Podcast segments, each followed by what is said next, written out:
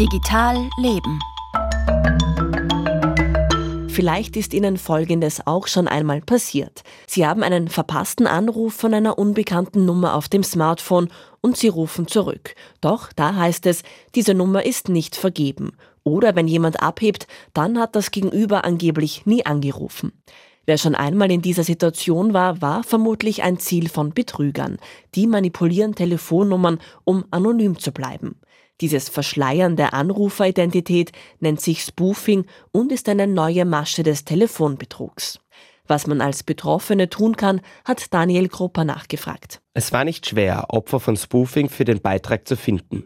Meine Oma erhält so regelmäßig Anrufe von Scammern, dass sie mir eine lange Liste mit den verschiedenen Maschen geben kann, mit der die Betrüger an ihr Geld kommen wollen. Inzwischen ist sie dazu übergegangen, nur noch Anrufen zu vertrauen, von denen sie sicher weiß, wer dahinter steckt. Ich telefoniere überhaupt fast nur mit Menschen, die ich weiß, wer das ist oder kenne. Gefährlich wird's mit Firmen. Aber ja, ich weiß ja, wo ich was bestellt habe. Hinter der Nummer, die am Display des Handys angezeigt wird, steckt in Wirklichkeit eine andere.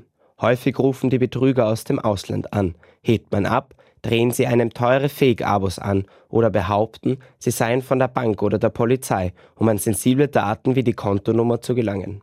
Mit der falschen Rufnummer schützen sie sich vor der Strafverfolgung. Mit bestimmten Apps oder Programmen kann man eine Nummer vortäuschen, die gar nicht existiert. Das ist relativ einfach, technisch, also ich brauche da keine großartigen technischen Ausbildungen. Mit entsprechender Absicht kann man das relativ schnell machen. Das ist Klaus Steinmaurer, Geschäftsführer der Rundfunk- und Telekom-Regulierungs-GmbH für den Fachbereich Telekommunikation. Dass es so einfach ist, die Nummer zu manipulieren, liegt an der technischen Bauart unseres Telefonnetzes. Die Telefonnummern, die wir auf unseren Handys sehen, dienen nur der Wiedererkennung für uns.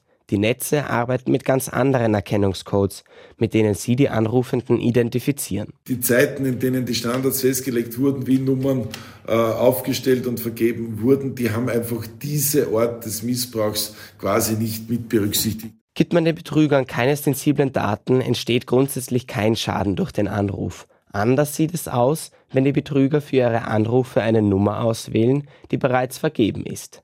Dann kann es passieren, dass man plötzlich eine Flut an vermeintlichen Rückrufen erhält. Nun sitzen an beiden Enden der Leitung die Opfer eines Betrugs. Die, die ursprünglich angerufen wurden und die, deren Nummer für den Betrug ausgewählt wurde. Gleich zwei Kolleginnen erzählen mir, dass ihre Nummer für solche Anrufe verwendet wurde. Eine davon ist Anna Masoner. Also mir ist es das erste Mal vor ein paar Wochen passiert und da habe ich mir noch nichts dabei gedacht. Und da hat mich einfach eine mir unbekannte österreichische Nummer angerufen und die Person, die dran war, sagt dann zu mir so, Sie haben mich gerade angerufen, worum geht's? Und ich habe gesagt, nein, ich habe sie nicht angerufen. Und wie gesagt, da habe ich mir noch nicht so viel dabei gedacht. Da habe ich mir nur gedacht, ja, die hat sich halt irgendwie geirrt oder hat sich verwählt. Und das ist mir aber dann in den letzten Wochen sicherlich 2-3 Mal passiert. Das letzte Mal war gestern. Und irgendwann habe ich das schon kapiert, dass da irgendwas faul sein muss. Als Betroffener kann man zwar eine schriftliche Anzeige an das Fernmeldebüro richten, das ein Verwaltungsstrafverfahren einleitet. Doch in den seltensten Fällen sind die auch von Erfolg gekrönt. Wurden die Anrufe aus dem Ausland zugestellt, ist es faktisch unmöglich, diese zurückzuverfolgen. Klaus Steinmaurer sagt, dass der RTR das Problem bewusst sei. Eine neue Regelung soll es den Betreibern ermöglichen, ihre Netze so umzustellen, dass zumindest österreichische Nummern nicht mehr missbraucht werden können. Bis dahin stehen die Betroffenen von Spoofing vor einer unangenehmen Wahl. Warten, bis die Betrüger von selbst von der eigenen Nummer ablassen oder die Nummer wechseln.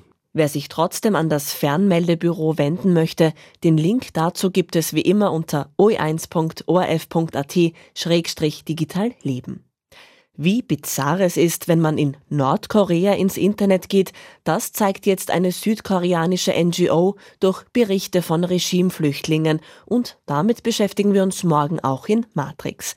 Denn nur eine kleine Gruppe hat in Nordkorea streng reglementierten Zugang ins Netz. Matrix am Freitag um 19.05 Uhr in Österreich 1. Das war Digital Leben mit Julie Gindl.